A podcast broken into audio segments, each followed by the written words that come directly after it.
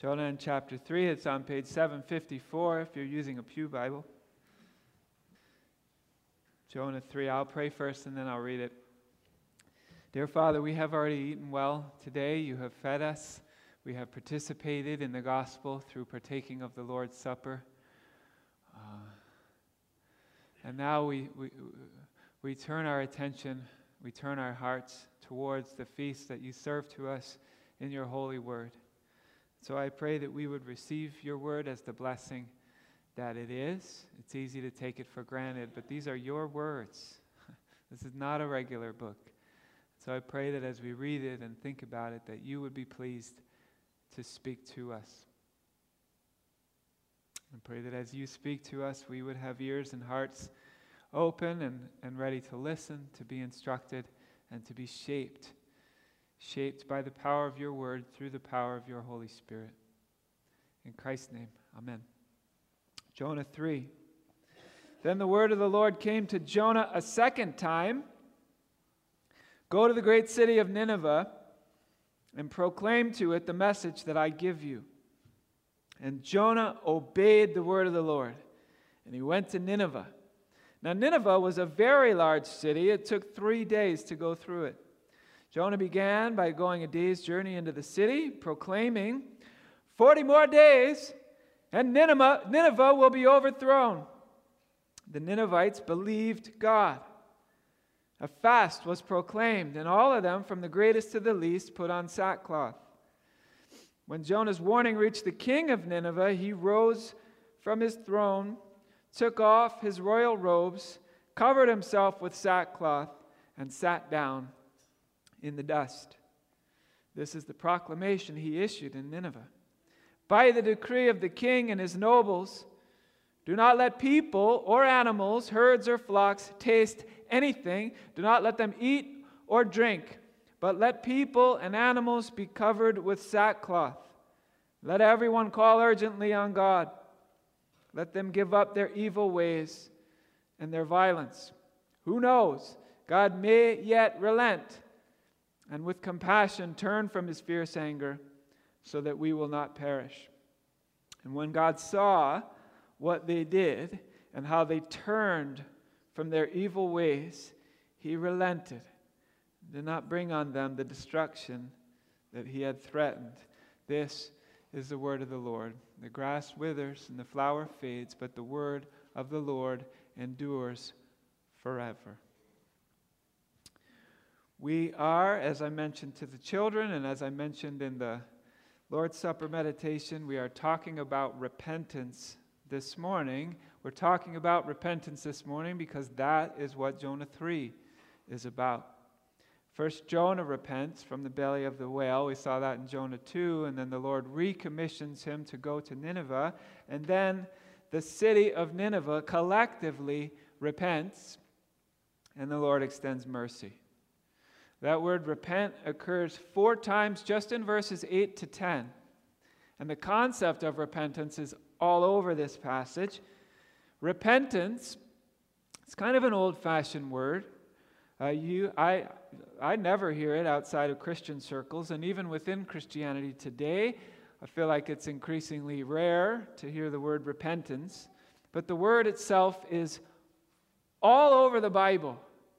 Repentance is not, is not presented as optional, it's not presented as an if you feel like it type of command. It is central to the Christian faith, and it is therefore vital that we hold fast to this word, that we not lose it or pitch it overboard, but that we make repentance a regular part of our Christian lives. And in order to do that, we need to know what it is. The Hebrew word is shuv, and it literally means, as I just said to our kids, it literally means to turn or to turn back or to return. It has this, this, this, this idea of turning built into the word.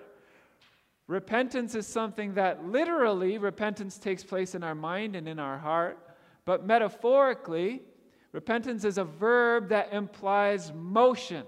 It's a moving verb turning from sin, turning toward God, and then moving in a Godward direction.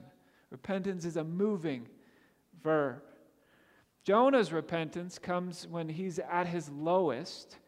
He's in that, we talked about this two weeks ago. He's in the belly of the whale. The whale is descending to the depths of the sea. He recognizes that it is his own sin that has put him in this position, and he therefore turns to the Lord and cries out to the Lord in prayer. And so often that's the case. It's when we are at our lowest that we turn from our sinful ways and we start moving in a Godward direction. So the Advent season is just around the corner. The snow has arrived. The winter season is here. And so I'm going to illustrate this point with, a, uh, with, with an illustration from the story A Christmas Carol. We're in the season now. I can do this. So, A Christmas Carol, you remember the story? Surely you remember the main character, right? Ebenezer. Ebenezer Scrooge is the main character. And. Uh, he's been a bad man, right? That's, that's the premise of the story. That's how Charles Dickens sets it up. He's been, he's been unkind, he's been selfish for much of his life. He's left pain and hurt in his wake as he travels through life, and he just doesn't seem to care. But then one night he's brought low, right? He's humbled. He starts high in that story, and at least in his own mind, he's a very high and elevated person but he needs to be brought low. He's confronted with his own sin. He has to feel the weight of the damage that his selfishness has caused. That's the point of that whole story, of that whole horrible evening that he goes through, right? And finally, when you work through the three different ghosts that visit him, you get to the, the ghost of Christmas future. And do you remember the scene? The ghost of Christmas future brings him to his own gravestone. That's as low as it goes, right? He's, he, he's at his lowest at that point, and it's at that point that the turning happens. You can see it happen when you read the story or when you watch a production of it. He says this He's at his grave, and he says, Men's courses will foreshadow certain ends, to which, if persevered in, they must lead. But if the courses be departed from, the ends will change. Say it is thus with what you show me. Okay, we don't, we don't speak that way anymore. I don't know if you followed that. That's an old fashioned way to talk. But basically, what he's saying is look, I recognize now that the, the previous decisions that I have made in my life have put me on a path that is going to culminate in me dying alone and unhappy. I get it. That's the path I put myself on. Just, I, I'm just going to die a selfish old man alone. But I know that I can change. I see the light now. I get it. I know I can change if I get another chance. I know I could use my life to bless others if you just give me one more crack at it. That's what he's saying there. I could live differently from here on out. I could turn. For Scrooge, that's his moment of turning. Turning away from his previous life of selfishness, turning towards a new life of blessing. And from that day forward, his life is different, right? That's what's indicated on the next day when he's being generous to everybody and he's being happy and he's celebrating and he's sharing, right? And the implication is from here on out, he's going to be a different person. The act of turning in his heart led to a real and practical change in his life. Repentance is a motion verb, it's a moving verb. All right, well, that's just a fictional story. And that's not even really in the story when you read it carefully. It's not even really Christian repentance that's happening. Scrooge is not turning to the Lord. Scrooge is not crying out for forgiveness to the Lord. That's not how the story goes. But it does illustrate the point. Repentance involves turning from the, our old ways and beginning to move in a Godward direction. In the case of Jonah, Jonah's at the end of his rope. Jonah turns to the Lord. He cries out in repentance and he starts to move in a Godward direction. How do we know that? Well, because this time, when he receives the exact same dangerous commission from God, this time he obeys. This time he goes to Nineveh. Okay, so that's Jonah's repentance. Now we need to consider the corporate repentance of the Ninevites, because that's really what chapter 3 is about. And as we do that, we're going to briefly look at we're going to learn five things about repentance. I know that sounds like a lot, but it's going to go quick. So you're going to have to pay attention. Five things about repentance. Okay? I'll list them for you right now. Number one, repentance begins with God. Repentance begins with God's work in our hearts, right? We don't initiate that. That's a work of the Lord in our hearts to initiate repentance. Number two, repentance entails and requires genuine sorrow for sin. You're not repentant unless you're actually sorrowful for your sin. Number three, repentance includes turning away from that sin. That was the point I made with our kids. Number four, repentance results in tuning, turning towards God, right? When we turn tw- from our sin, we have to turn to something. Repentance entails turning to God. And point number five, repentance is always met with mercy. Right? We don't have to wonder if I repent, will God receive it? We know that He will. Repentance is always met with mercy. That's really, really good news for sinners such as ourselves. So I'm just going to run through those five quickly and we're done. Number one, repentance is a divine work of God. If you doubt that, here's what I'm basing that on. Just look at the message that, the Jonah, that Jonah preached. Right? He shows up in Nineveh, and what does he do? He walks around. It's a big city, three days to walk across, has a lot of ground to cover, right? But doesn't mix it up too much. He just has one message. It's brief. and, and when you read it in Hebrew, it's just five words. He just showed up in Nineveh and shouted five words over and over, presumably. Yet 40 days, and Nineveh shall be overthrown. Yet 40 days, and Nineveh shall be overthrown. That's what he's walking around saying. That's, that's, that's hardly a compelling sermon, is it? What if I did that all morning? Would, would that be edifying? Would that, would that be encouraging? It's not a great message. It's not. He doesn't even make reference to God in that message. He doesn't tell them what they can do to avoid that judgment. He just announces it. And yet, that message results in city a citywide movement of repentance. To what should we attribute the spirit of repentance that descends upon this wicked city? Well, not to Jonah and not to that five word message, but to God Himself, who is not limited by the limitations of His messengers. Right? In 2 Timothy, lest, lest you wonder about this, 2 Timothy chapter 2 and verse 25, God makes it clear. It says, God may perhaps grant them repentance leading to the knowledge of truth. God may grant them repentance. God is the one who grants repentance. If we experience repentance, it's not because we heard a great message, it's not because we made a great decision to turn to God. It is because a great God intervened in our lives and gave us a spirit of repentance. Repentance begins with God. Okay, that's point one. Point number two repentance requires genuine sorrow for sin. Not sorrow because we got caught sinning, not sorrow because we don't like the consequences of our sin, but sorrow for the sin itself. Right? Every inmate in every prison in the world right now is sorry to be there, but that doesn't mean that they're sorry for having committed their crimes. Right? There's a world of difference between saying, Lord, I hate being in the belly of a whale, so please get me out of here. A difference between that and saying, Lord, I hate it that you gave me an instruction and I disobeyed it, so please forgive me. Those are two different prayers. One is repentant, one is not. Now, an astute observer is going to say, well, wait a minute, Pastor Jason. You're just, you're just trying to make us feel bad for our sins. Exactly. That's right. We're, we're supposed to feel bad for our sins. I, I am going for that right now. That's part of what repentance is all about. Sin is bad, and when we commit sin against the holy God, we're supposed to feel bad about that.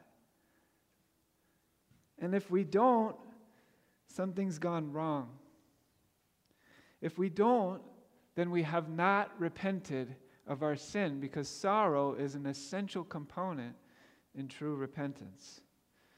Do the Ninevites feel bad for their sins? Well, read with me verse 5. It says, And the people of Nineveh believed God. They called for a fast. And they put on sackcloth, from the greatest of them to the least of them. They called for a fast. Eating is one of the great pleasures of being a human being.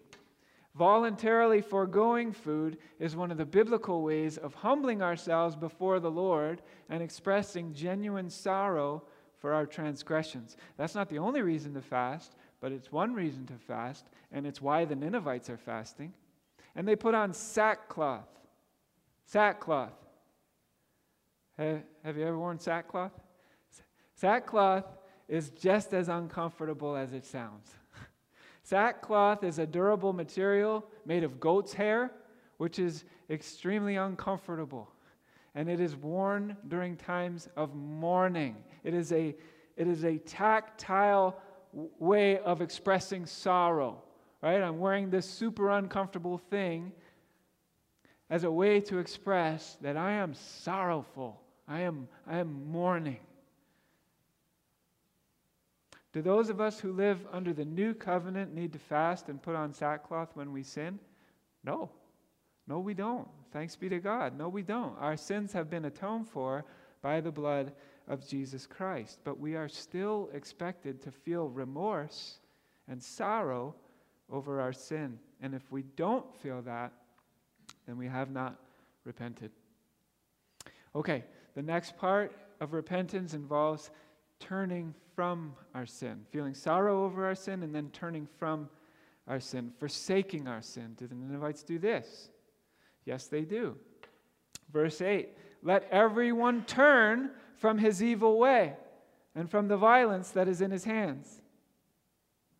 Let everyone turn, repent of his evil way, and turn from the violence that is in his hands. Turning from sin means saying, not only am I not going to do this anymore, I'm not even going to look at it. I'm going to turn away from it. The Ninevites were known for their evil ways and for the violence of their hands, right? That, it's what they did. That was their trademark. We're evil and we do violent things. We hurt people. That was their thing. It's what they were known for. And here they are admitting that. They are expressing sorrow over that. And they are explicitly turning from that. We were like that. We're not going to be like that anymore. Which is exactly what you and I should do when we find sin in our own lives, in our own hearts.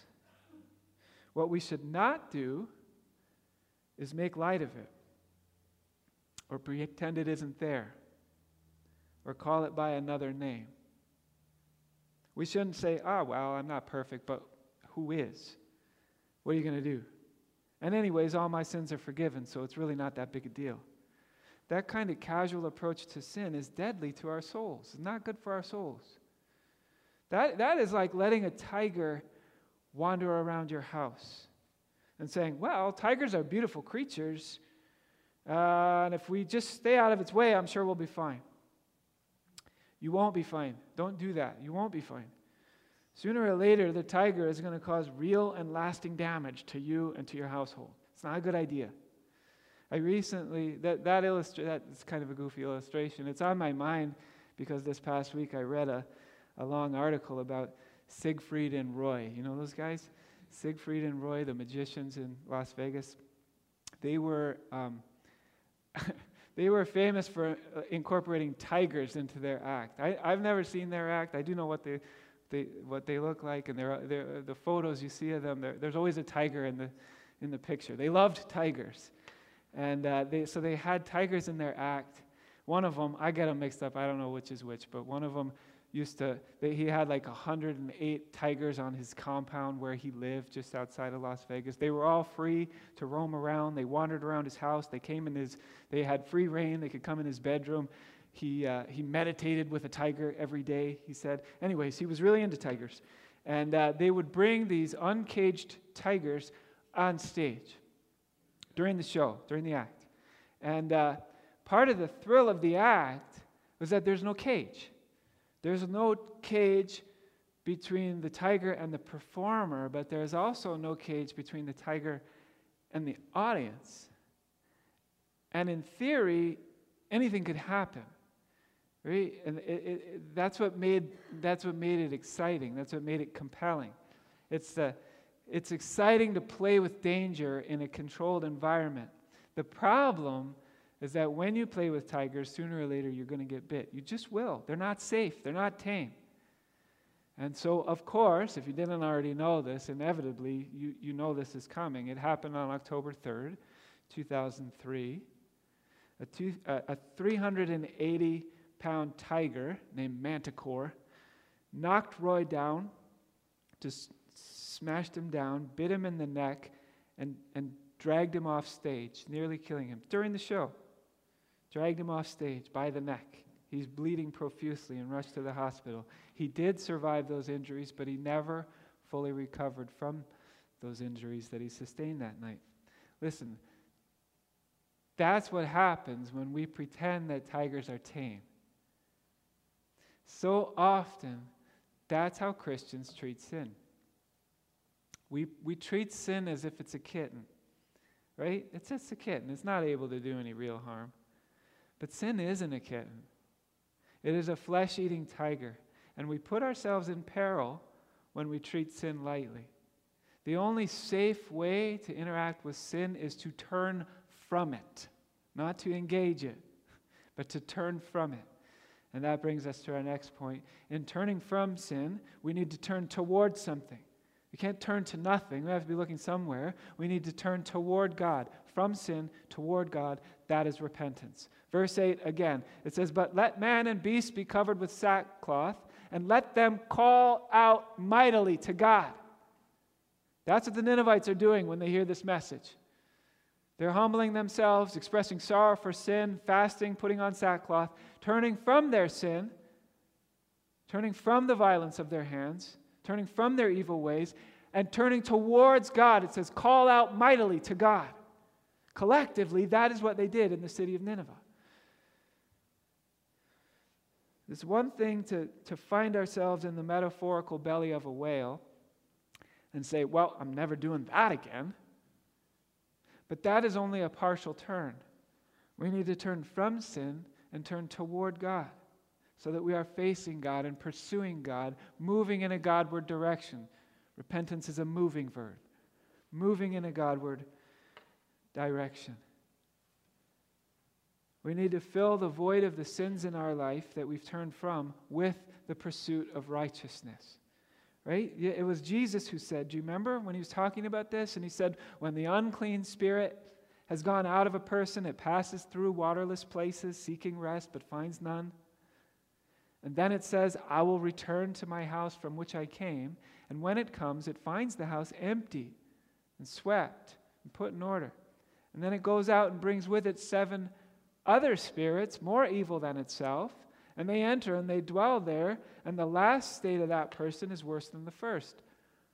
Now, I take that to mean that it's not enough to empty our lives of sin, to turn from sin. That's a good start, but we also need to fill our lives with God.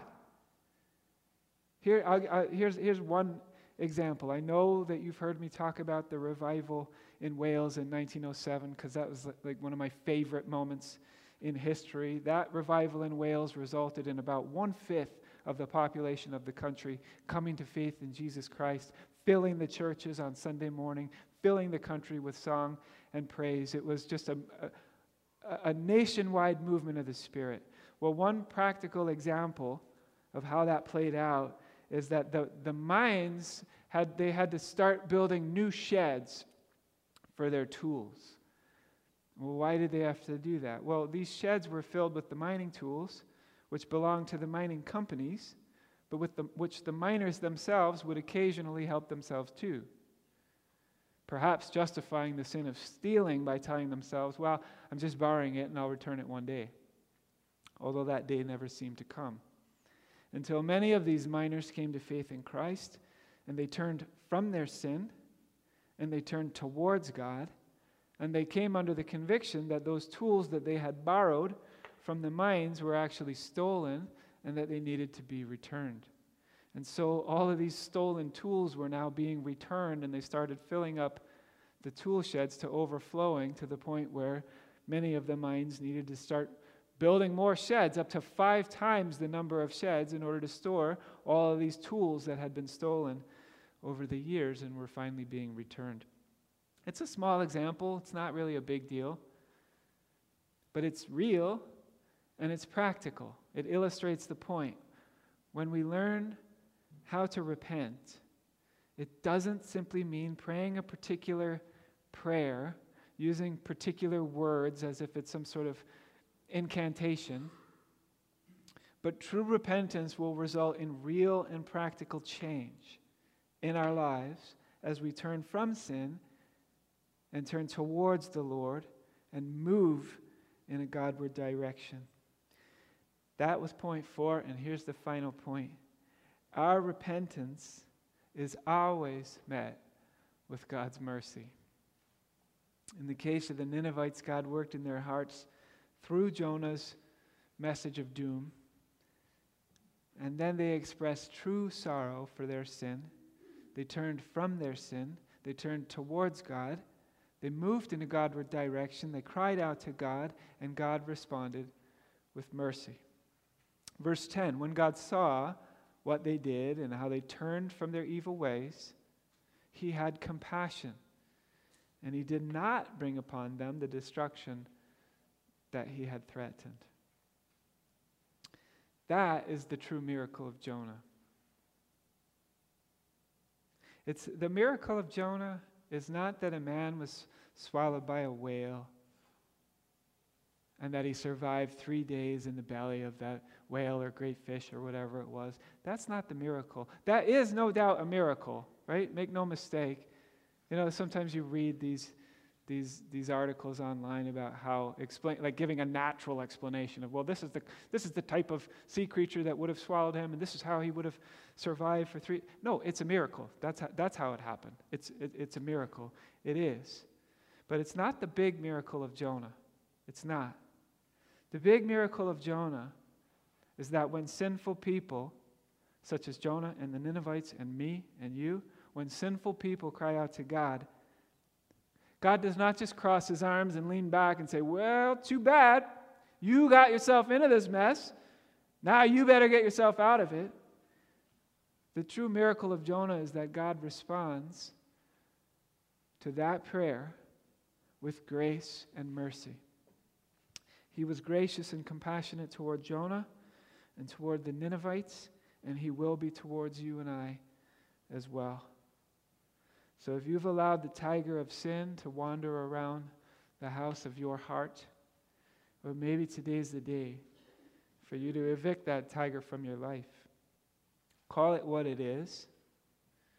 Whether you've developed sinful patterns of speech in the way that you speak to others or speak about others, or, or whether you've developed sinful patterns of thought where your mind goes places you know it shouldn't go, or whether you've developed sinful behaviors that you know are wrong and yet you still do them. Let today be a day of liberation for you. Express sorrow for your sin. Sin is sin. Express sorrow over it. Turn from it. Run to God. Experience His grace and continue to move in a Godward direction. Let's pray together. Lord, thank you for repentance. It's a good word. It's a good word. It's one that we will not let go of or give up.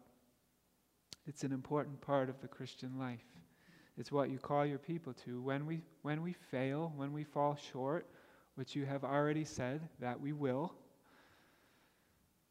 that you've provided us a way, a way to turn from that, a way to be restored unto fellowship with you and with one another. You've given this gift to us of repentance. Thank you. I pray that you would help us to engage in it. I pray that you would shine a spotlight on areas of sin in our lives or in our church. If there are areas that we need to turn from, please show those to us. We need that information.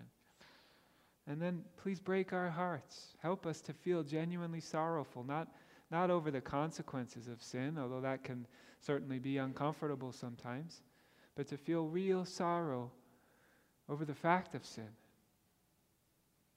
and to turn from it, not to play with it, not to think it's harmless, not to call it something other than it is, but to turn from it and to turn towards you and to move in a Godward direction, to move towards you, to fill our lives and to fill our church with righteousness, with holiness, with joyful obedience to your law. And we are so grateful, Lord, that you are a God who is slow to anger and quick to forgive, merciful and compassionate. Thank you that we don't have to wonder, but we always can know that when we return to you, when we turn from sin and call upon your name, that you're eager to hear, to forgive, and to restore. We pray these things in Christ's name. Amen.